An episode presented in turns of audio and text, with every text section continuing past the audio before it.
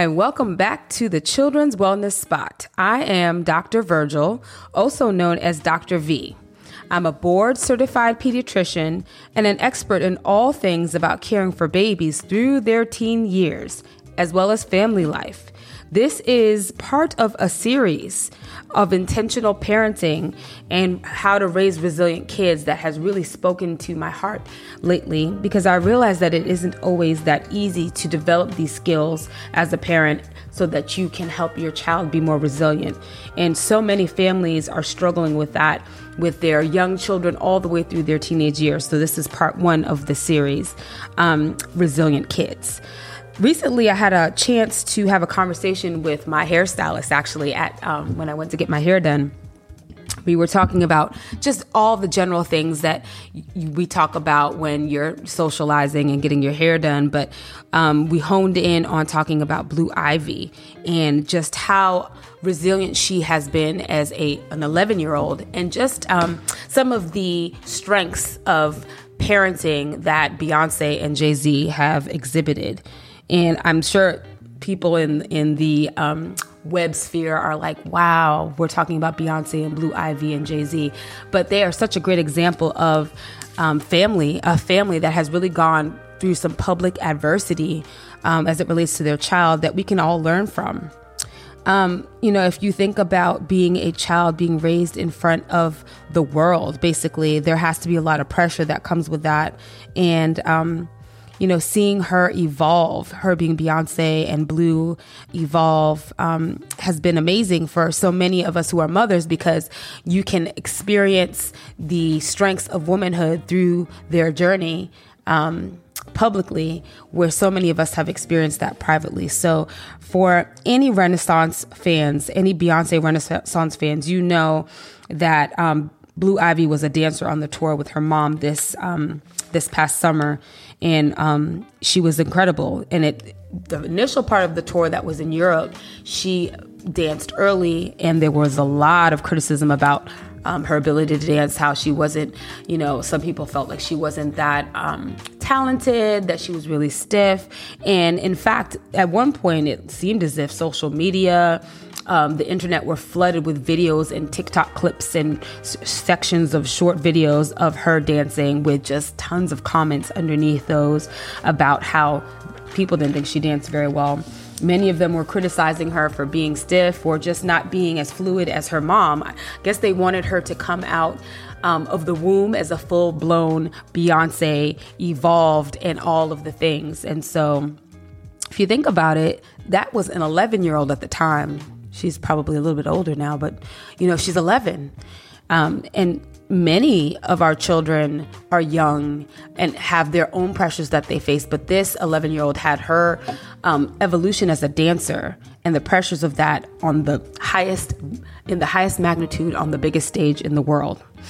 Um, if you have followed the family, the you know the Carters at all through the growth of their family, you will remember that even when Blue was small, there were a lot of criticisms of Beyonce, particularly because, of course, it's upon the mom to have the child all put together. But there were criticisms about Blue Ivy's hair. And in fact, um, at one point, it was like a trending topic on Twitter um, Blue Ivy's hair, and people were offering advice on how to fix their daughter's hair. And other people, of course, naturally had criticism. Um, and it was it was hurtful, I would imagine.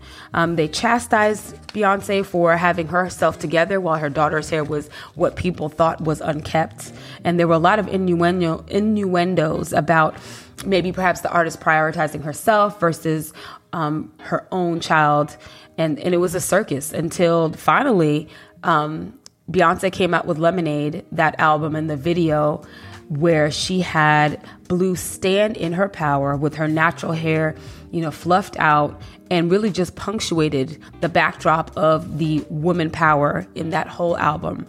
And literally, that image silenced her critics. Not just Beyonce's critics, but Blue Ivy's critics. Believe it or not, that child had her own critics at that time. And so social media took a toll on them uh, but they regained their power back in that regard. And in Renaissance, as an older child, Blue could hear from her friends what was being said on social media. If you watch the film, there's a section where she actually talks about that um, and how she used those comments, which hurt her. She describes it as hurtful, as fuel to get her um, to the next level and help her improve show by show. Um, and so we got a glimpse into the judgment that um, people can feel from social media, even on the level of stardom. And what happened to Blue represents what happens to so many children. It's not just kids that grow up in the public eye, but also kids in our communities and our homes, our own children who deal with social pressure and judgment in their own way because of social media, what they see on social media, things that they may post on their Instagram or Snapchat or TikTok that gets criticized, that is literally open to the world to um, evaluate. Um, so, what can we do for our kids? How can we help them fuel their own comeback, if you will, or help them become resilient in the face of that kind of pressure? That's what this conversation is about. Um, if you're a parent or if you interact with kids, this is something I want you to lean into a little bit so you can help them deal with criticism and judgment. Um, you may already have an approach, but I want you to think about do you actually have one? Are you an intentional parent? Do you have a plan for moments when your child comes home and they're frustrated or they have shared um, something that's hurtful that they have heard or that has been said about them or in, a, in any manner that they were ridiculed? Or are you more of the type of parent that says, you know, just let it go, let it roll off your back? Um, you may say to them, just ignore it.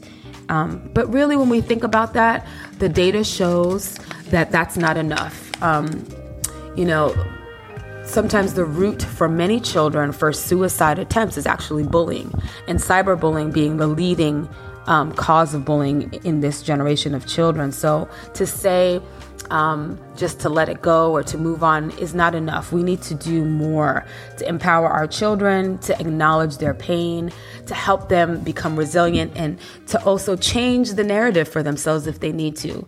So, I'm going to give you three ways to help you empower your child or your teen when they are social media bullied. Um, the first one is to remove them from the offense.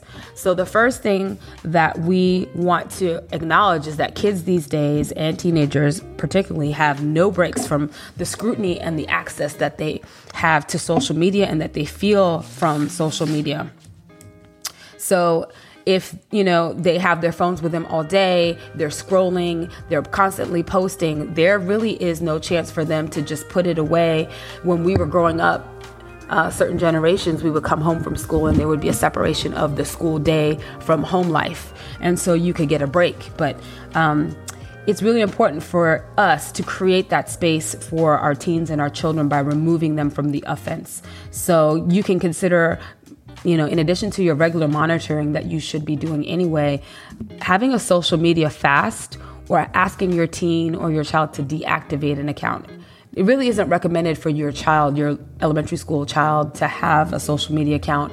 Um, those should be left to your older teens. But if for some reason they do, you know, if, when you start to notice that they're having difficulty and they're engaging in um, harsh conversation or someone is cyberbullying them, take the take the device away. And you have to be clear with your child and your teen that you're not doing this to punish them. You're doing this to help them get the space that they need, and that um, you're going to get some pushback. You have to be comfortable with the fact that your child or your teenager will be upset. They will be disappointed. They may cry. But what you have to keep reminding them is that as we used to say uh, and hear from our parents long ago, is I'm doing this for your own good. And in saying that, I'm doing this so that you can get some room from these people. I'm doing this so you can get some space to think about something other than this. And this doesn't mean it's forever, it just means for now. And keep saying that, keep saying it in a loving way, keep saying it in a firm way. Remove them from the offense. The second thing, remind your child who they are. Remind your teen who they are. And, you know, for those of us who are of the Christian faith, we always remember, I am fearfully and wonderfully made. And you have to remind your child that they are amazing. Remind them of their gifts, their talents, and their strengths, regardless of your faith background or if you have no faith base at all.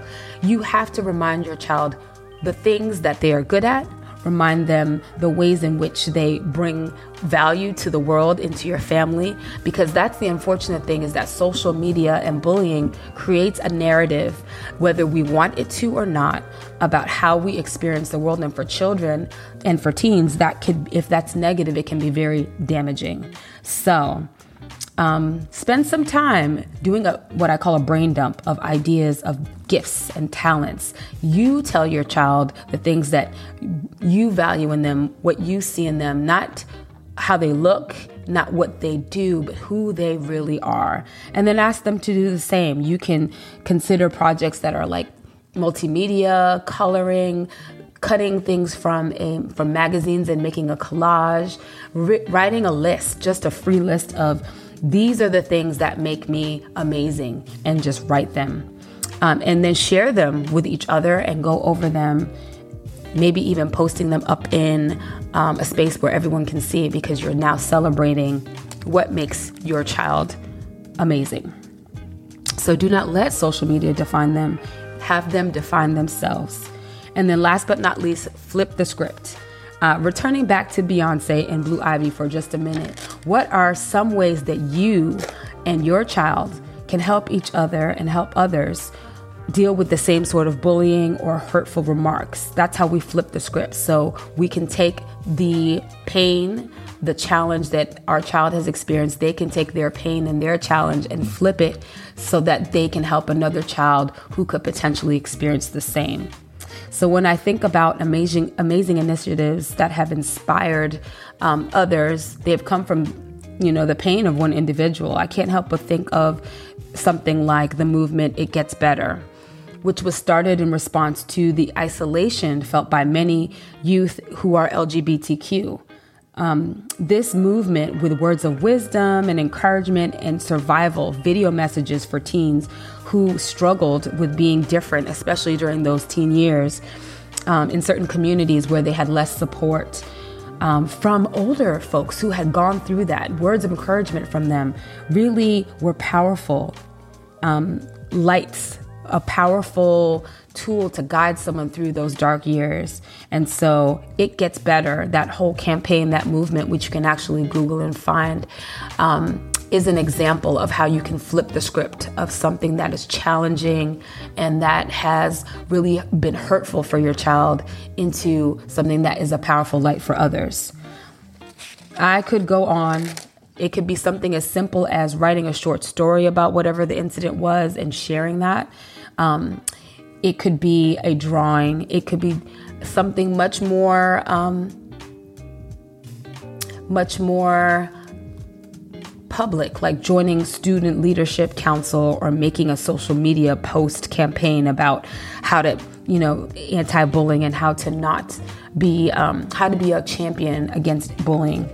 I've seen small acts such as, you know, creating bracelets, friendship bracelets that you sell at a school festival that encourage friendships, connections in a organic way but also combating cyberbullying. So the sky is really the limit, as I said. Um, you can do things that are massive and things that are small scale.